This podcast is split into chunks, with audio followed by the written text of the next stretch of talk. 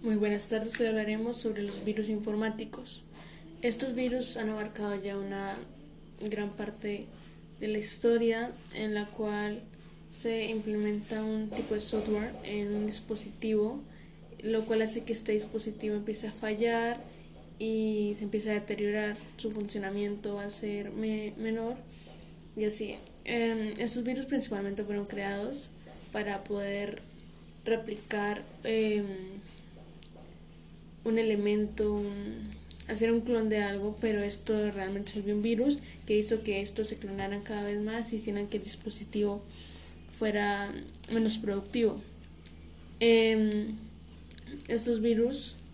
producen que, bueno, realmente estos virus eh, se utilizan más que todo en las empresas y en los gobiernos,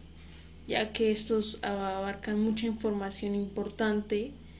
y esto podría o dañarla o eliminarla de donde esté y así podrían ocasionar un mal. Eh, los gobiernos han implementado varias leyes que no se han difusionado bastante sobre que los virus son los creadores de los virus eh, que hacen esto es algo ilícito entonces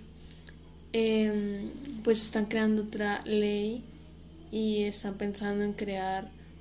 algo para resguardar todos nuestros datos sin que sean atacados por algún virus,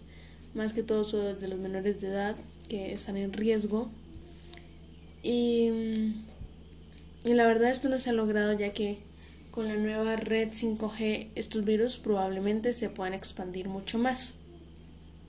Así que esta ley aún no se ha aclarado todo y tampoco se ha creado su aplicación para que resguarde todos nuestros datos personales, ya que algunas que dicen que lo hacen también pueden ser unos virus que nos quieran robar nuestra información.